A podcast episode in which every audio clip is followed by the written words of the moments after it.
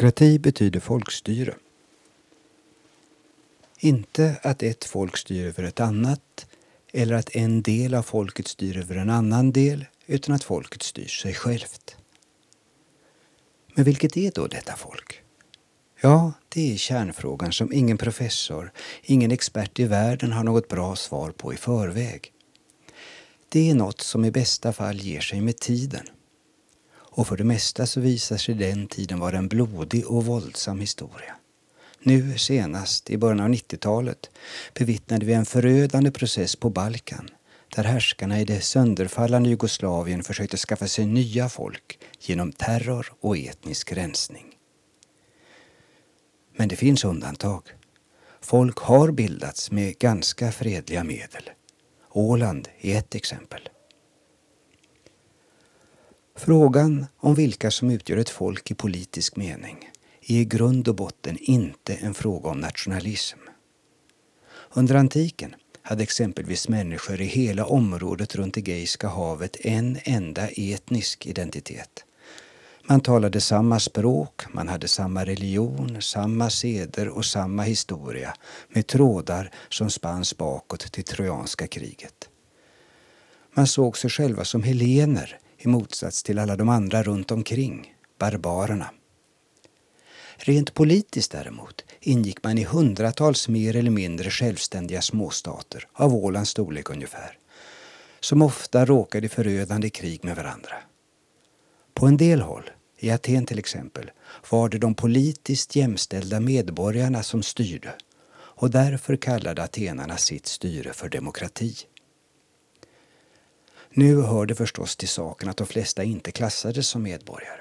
Slavar, folk med utländsk härkomst, kvinnor och barn, alla tillhörde de det atenska folket.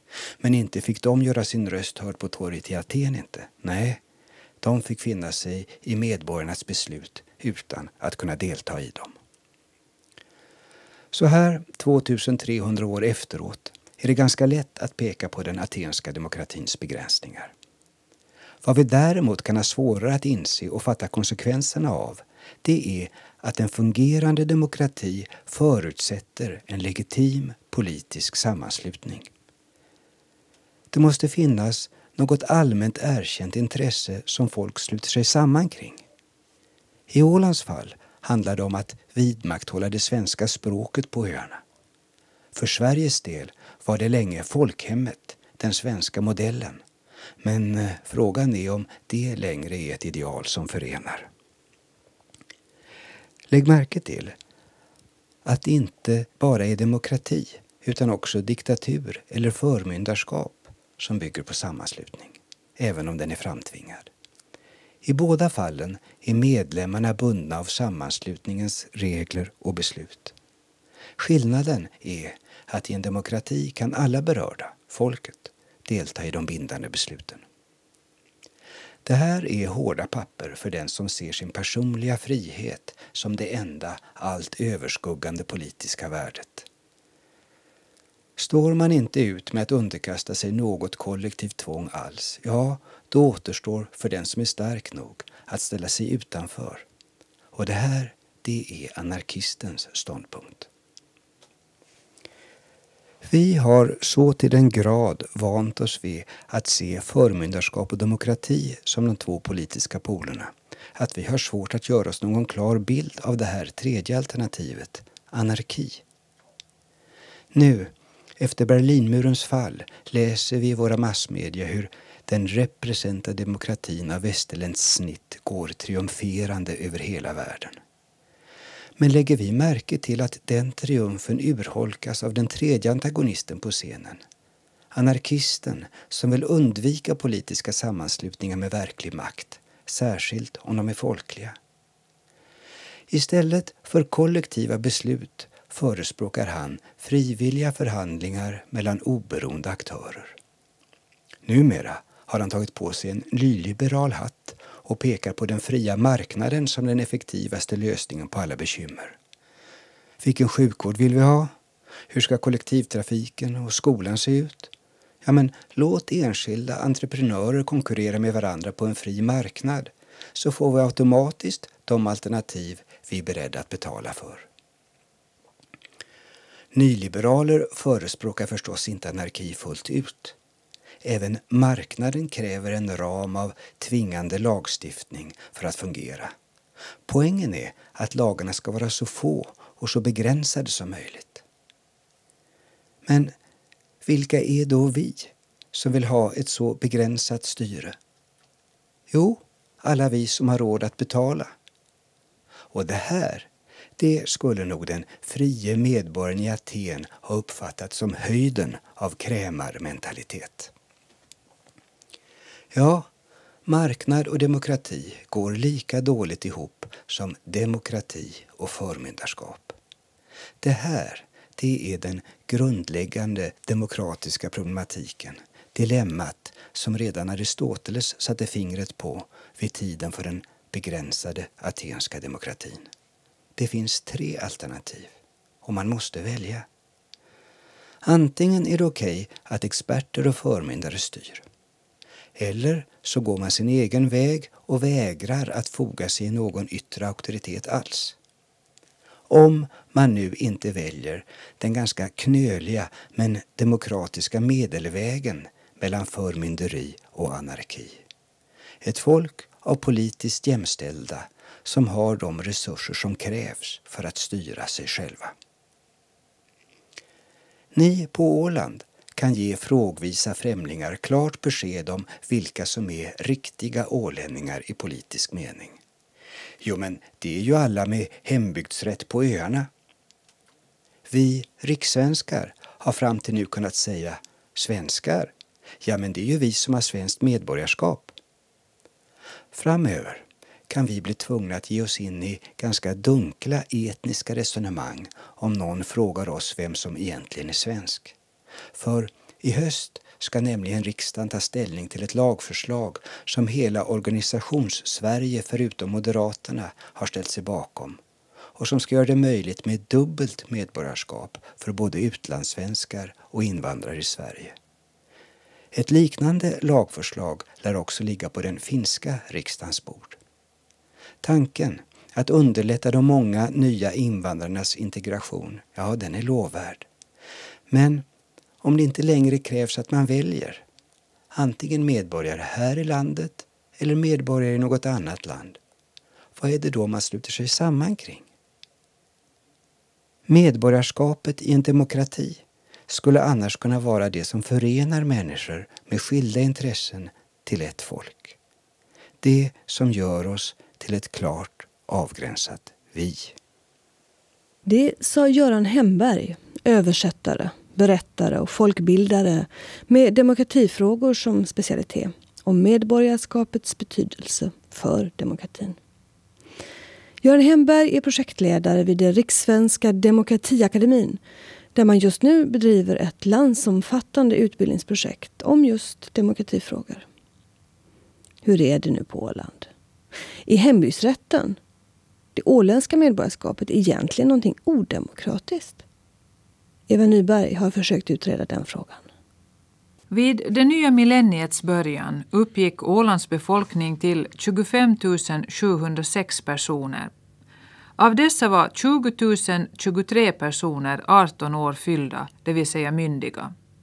Som myndig är man automatiskt röstberättigad i riksdags-, president och EU-val, men inte i åländska lagtingsval. För detta krävs åländsk hembygdsrätt. För rösträtt och valbarhet i kommunalval krävs idag tre års stadigvarande bosättning i landskapet. Rätt att rösta i lagtingsvalet hösten 1999 hade 18 694 personer av vilka cirka 780 stycken var bosatta utanför landskapet. Sammantaget finns det således cirka 2100 myndiga personer på Åland som saknar hembygdsrätt och som därmed är utestängda från att delta i lagtingsval. I det senaste kommunalvalet var 19 134 personer röstberättigade. Utanför den kommunala demokratin stod därmed cirka 890 myndiga medborgare. Kan man utgående från detta säga att den åländska hembygdsrätten är diskriminerande ur demokratisk synvinkel?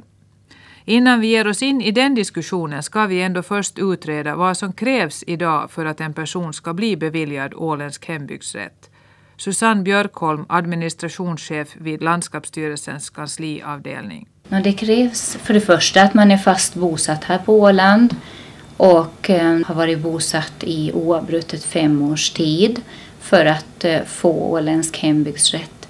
Ett ytterligare krav är då att man är finsk medborgare och eh, förutom det så ska man också behärska svenska språket. Hur kontrollerar man i vilken mån en person behärskar det svenska språket när den söker om hembygdsrätt? Det handlar ofta om att vederbörande kommer personligen in till landskapsstyrelsen för att diskutera vad som krävs för en hembygdsrättsansökan. Och I samband med det så gör vi en bedömning om vederbörande behärskar svenska språket, det vill säga att man eh, får fram sitt budskap och man förstår vad, vad myndigheten eller vi vid, vi landskapsstyrelsen då, eh, säger till den här personen. Det är någonting som man kommer ganska snabbt fram till.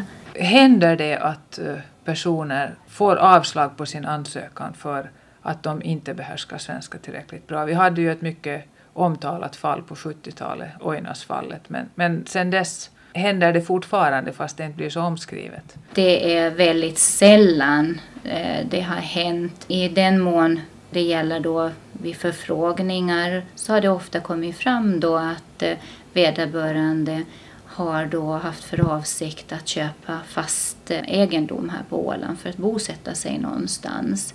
Och eh, då har de ofta inte varit tillräckligt länge bosatta här eh, för att få hembygdsrätt och då har det reglerat sig genom att de då haft möjlighet att eh, få jordförvärvstillstånd. Men i regel så behärskar de flesta svenska skulle jag säga. Det krävs ju som sagt var fem års bosättning.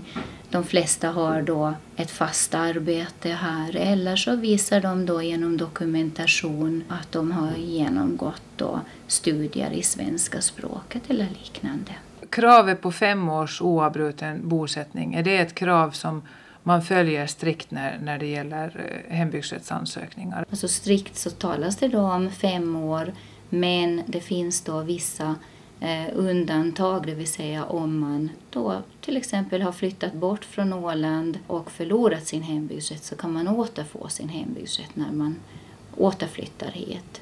Och det, där finns det då möjlighet att få hembygdsrätten då efter kortare tids bosättning än fem år. Och samma sak gäller då också eh, sådana som, som eh, kan hänvisa till att eh, föräldrarna har haft åländsk hembygdsrätt så kan de också efter kortare tids bosättning få hembygdsrätt. Men det är direkt lagreglerat. Då. Kan man gifta sig till en hembygdsrätt idag? Nej, det kan man inte, utan det var då en gammal regel som hängde med Eh, ända fram tills att eh, nuvarande självstyrelselag reviderades och den förändringen så trädde i kraft då första i första 1993.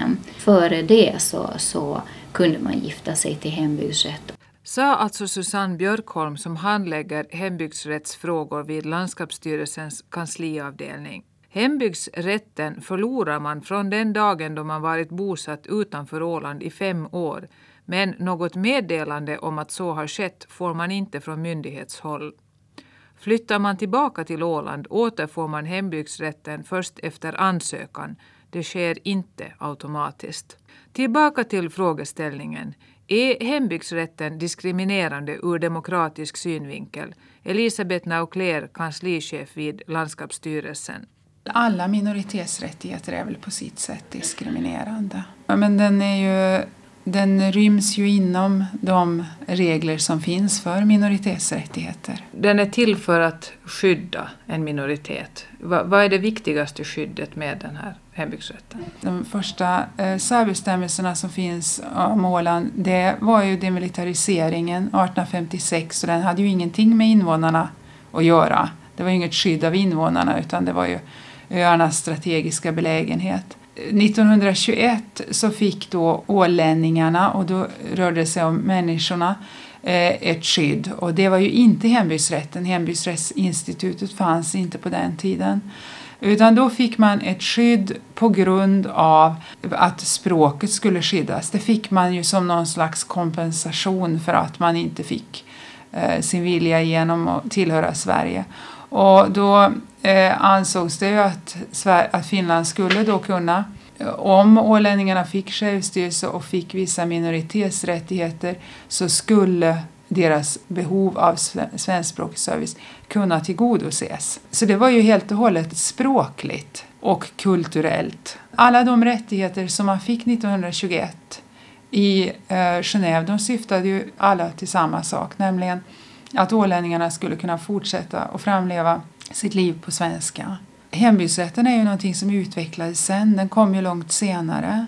Hembygdsrättsinstrumentet innehåller fler komponenter 1995, alltså när man vid inträdet i, i EU, eh, då det nästa gång fastslogs internationellt än vad det ursprungligen gjorde. Men ser man ursprungligen till det så var det språket och kulturen som skulle skyddas. De rättigheter som kopplas till hembygdsrätten idag är rätten att, att förvärva fast egendom och, och rätten att idka näring. Och sen rätten då att rösta och också att, att vara valbar i val. Men till de två första delarna så kan man ju bli beviljad dispens. Men det är de politiska rättigheterna som, då, som är helt förknippade med hembygdsrätten. Till den delen kan man då inte söka dispens. Eh, nej, så är det. Alla de här syftade ju till att man skulle få ett skydd för språket. Det var inte meningen alltså att någon skulle kunna flytta hit, köpa ett stort markområde, slå upp en fabrik, importera en massa arbetare eh, och på det sättet rubba språkbalansen och att alla dessa tusen personer eller vad det nu skulle ha varit eh, med familjer hade då kunnat plötsligt eh, rösta och eh, omkullkasta de eh, regler som lagtinget hade rätt att lagstifta om och på den tiden kommunerna och så vidare. Det var ju ett skydd. Alltså det var ju inte ett skydd mot inflyttning utan det var ju ett skydd för språket. Eh, och det, det ska man hålla noga isär och det är väl därför som man har ändrat på de här reglerna. Så att idag, det råder ju väldigt stor missuppfattning både i, i Finland och, och för att inte tala om hur det är i Sverige med det att det skulle vara väldigt svårt att flytta till Åland, man skulle behöva några särskilda tillstånd och det skulle vara nästintill omöjligt och så. Så är det ju inte utan vem som helst kan ju flytta hit och ta ett jobb och få med dispens väldigt lätt. Eh, köpa en fastighet för man, man vill ju inte skydda sig mot att folk ska kunna flytta hit. Och det är väl därför man ger dispens så frikostigt. Men där kan man ju också säga att till den delen det gäller att rösta så har det ju också förändrats. Eh, för att nu kan man ju flytta till Åland och eh, ha vilket medborgarskap som helst i världen och ändå få rösta efter tre års bosättning i kommunala val till exempel. Så att utvecklingen har ju gått framåt i båda de här hänseendena. Att man nu då utvidgar den här kommunala rösträtten så där väldigt generöst, hur kommer det sig? Jag vet inte om den har varit så väldigt uteslutande om man jämför med hur det är i andra länder. Jag vet inte om den här åländska lagstiftningen och de här val, valbarhetsreglerna och valrättsreglerna är så mycket mer exkluderande än vad de är för någon annan minoritet. Det är ju inte, ingen tvekan om det att alla minoritetsrättigheter är i någon i viss utsträckning exkluderande, men mer eller mindre. Tills vidare så har ju den åländska hembygdsrätten varit förknippad med, med, det, med ett finländskt medborgarskap.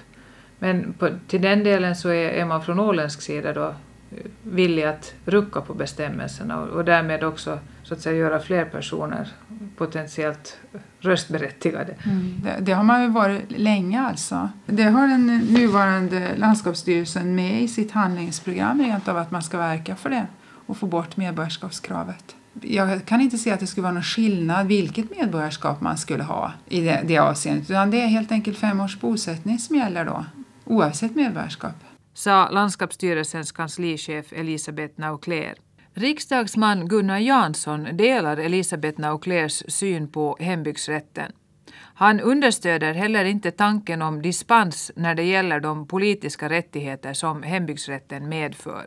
Man brukar i allmänhet i folkrätten inte laborera med dispens eller undantag från politiska rättigheter för de är ju så nära förbundna med själva personen antingen har man dem eller så har man dem inte. Så att ingenstans har man egentligen laborerat med systemet att man skulle till exempel ge rösträtt efter ansökan eller man skulle vara valbar ifall man skulle få lov av någon myndighet till det. Det, det, är nog, det går inte skulle jag säga, åtminstone strider det mot helt och hållet min uppfattning om universaliteten eller liksom de mänskliga rättigheternas universella bärvidd till vilka de politiska mer eller mindre hör. Så att nej, jag, jag tycker inte att man ska, man ska på ansökan få rösträtt eller politiska rättigheter därför att då är det ju någon som prövar om man får det eller låter bli och det, det, tror jag inte går. Om vi sammanfattar det här, ser du hembygdsrätten som så att säga inskränkande ur demokratisk synvinkel? Dess syfte är att bevara Åland svenskt,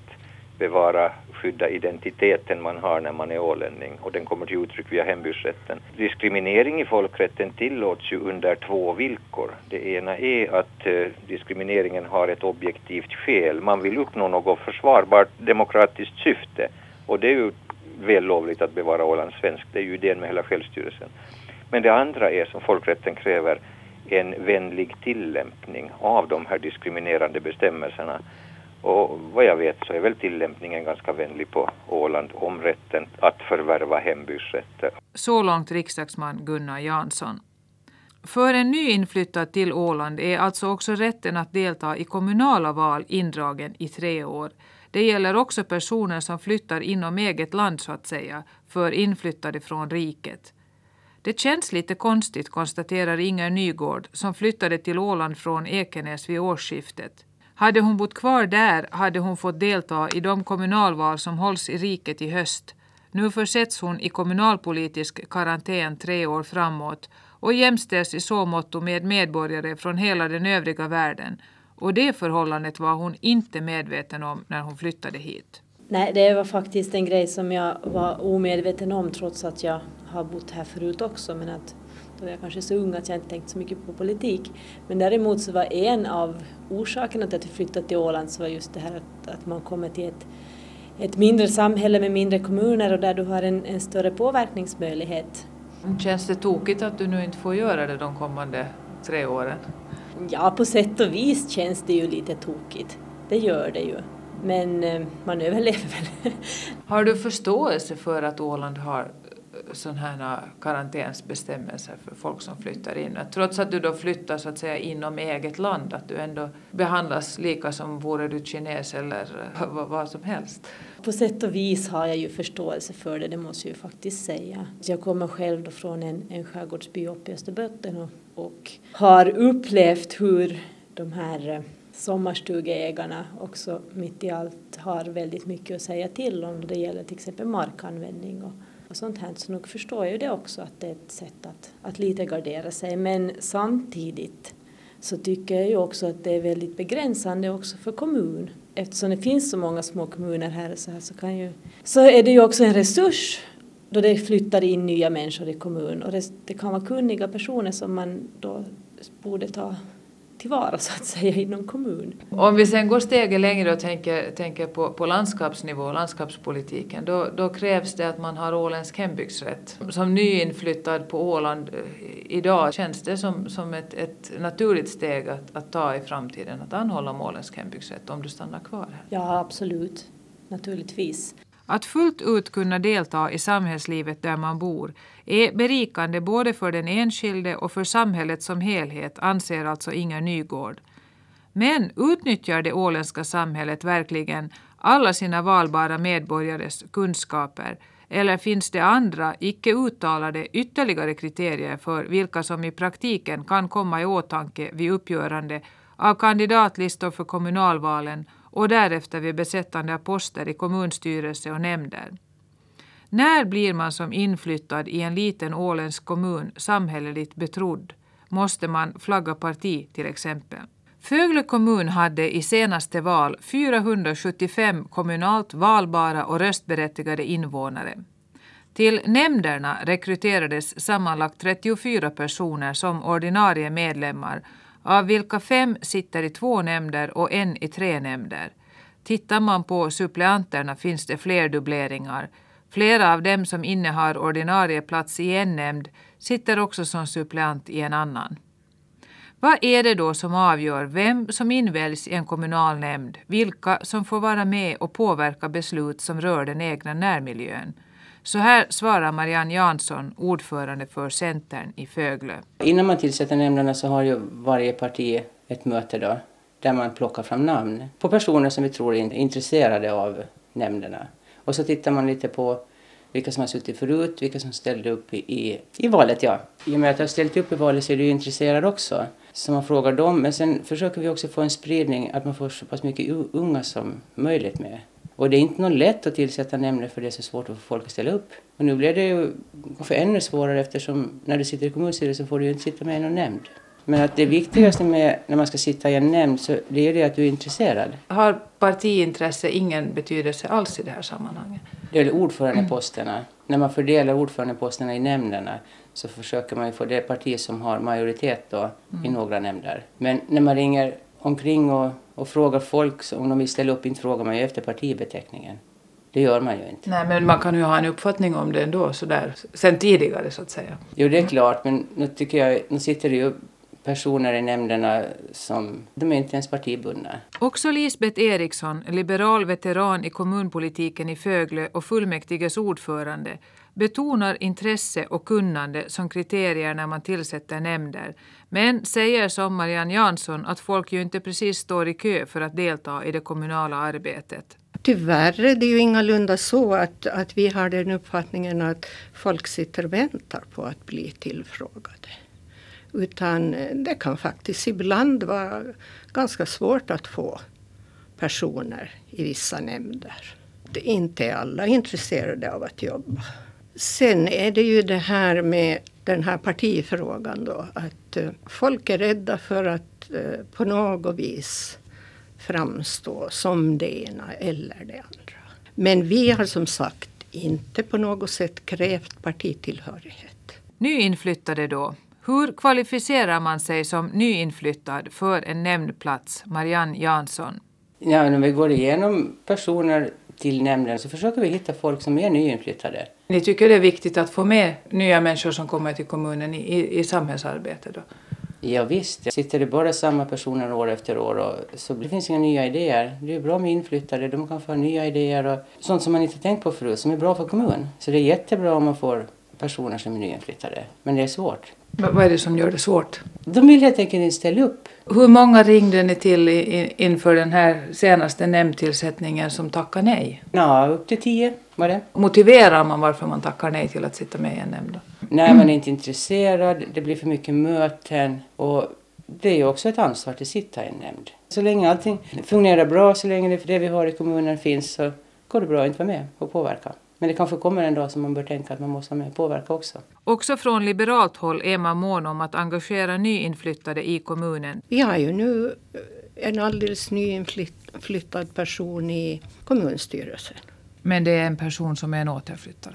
Det kan, har kanske någon sorts, ja jag vet inte, inte, inte tog vi ställning på det sättet tycker jag när vi frågade henne. Men tror du att det finns folk i, i kommunen idag som har bott där i många år men som aldrig någonsin har blivit, kommit på tal när det gäller tillsättande förtroendeuppdrag? Jag tycker det skulle vara besvärligt om det finns en enda människa i Föglö som gärna ska vara med och jobba i kommunen och inte har blivit tillfrågad.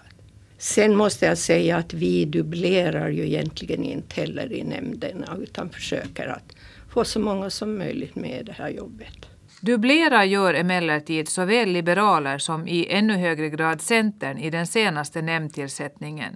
Varför tillsätter man då samma person i flera nämnder, Marianne Jansson?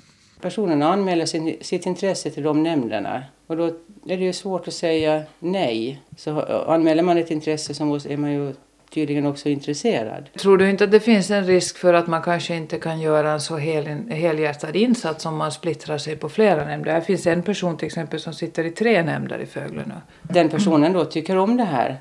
Tycker om att läsa, tycker om att sitta i nämnder. Men, men ni har inte så att säga från, från uh, gruppledningens sida några no, synpunkter på det? Att, att, menar, det, är ju också, det blir ju på sätt och vis en koncentration. Att man, om man vill då sprida och få med så många som möjligt så är väl det ett argument för att inte samma person ska sätta sig i flera nämnder. Det är ont om folk. Det var flera nämnder som man hade andra namn till men som föll på kvoteringen. Om vi tittar på förut så satt det ju kanske många nämnder att det var män. Det var ju ganska mansdominerat. Då har ju kvinnorna mera chans att komma med. Hade vi inte haft den här så har kanske nämnderna sett helt annorlunda ut idag. För det har ju visat sig också det nu att eh, kvinnorna har lättare för att ställa upp än männen. Det var ju visade sig så i valet att det var lättare att få kvinnor med än män.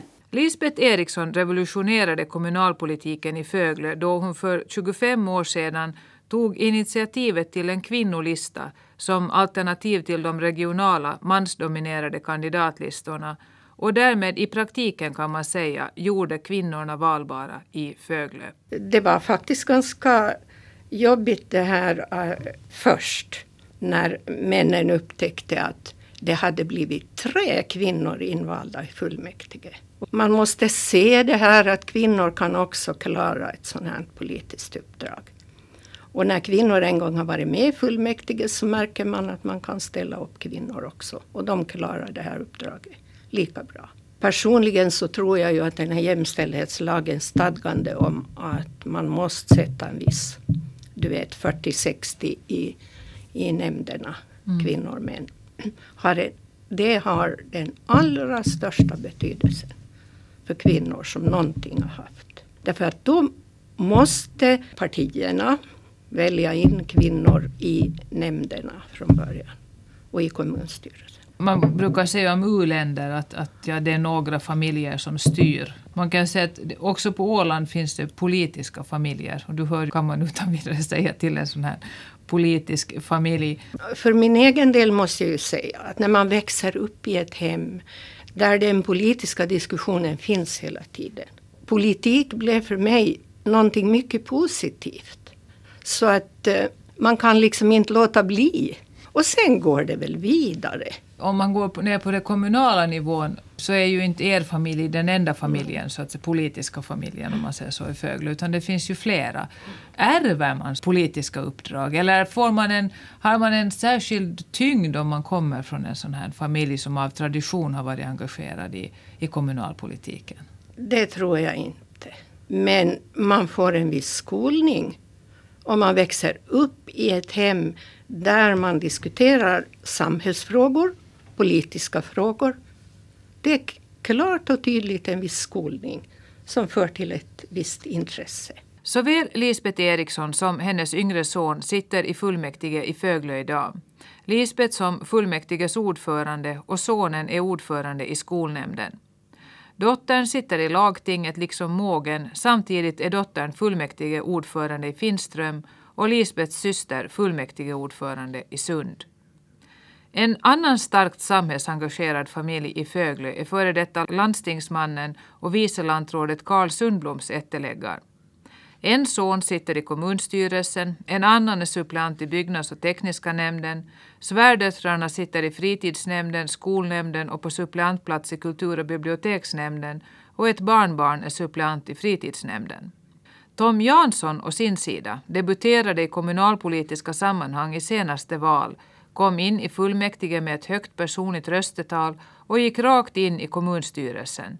Helt betydelselöst i sammanhanget kanske det inte är att fadern Nils suttit både som fullmäktigebas och kommunstyrelseordförande i sina dagar. I de politiska familjerna är samhällsengagemanget givet. Eller som Lisbeth Eriksson uttrycker det. Man kan liksom inte låta bli.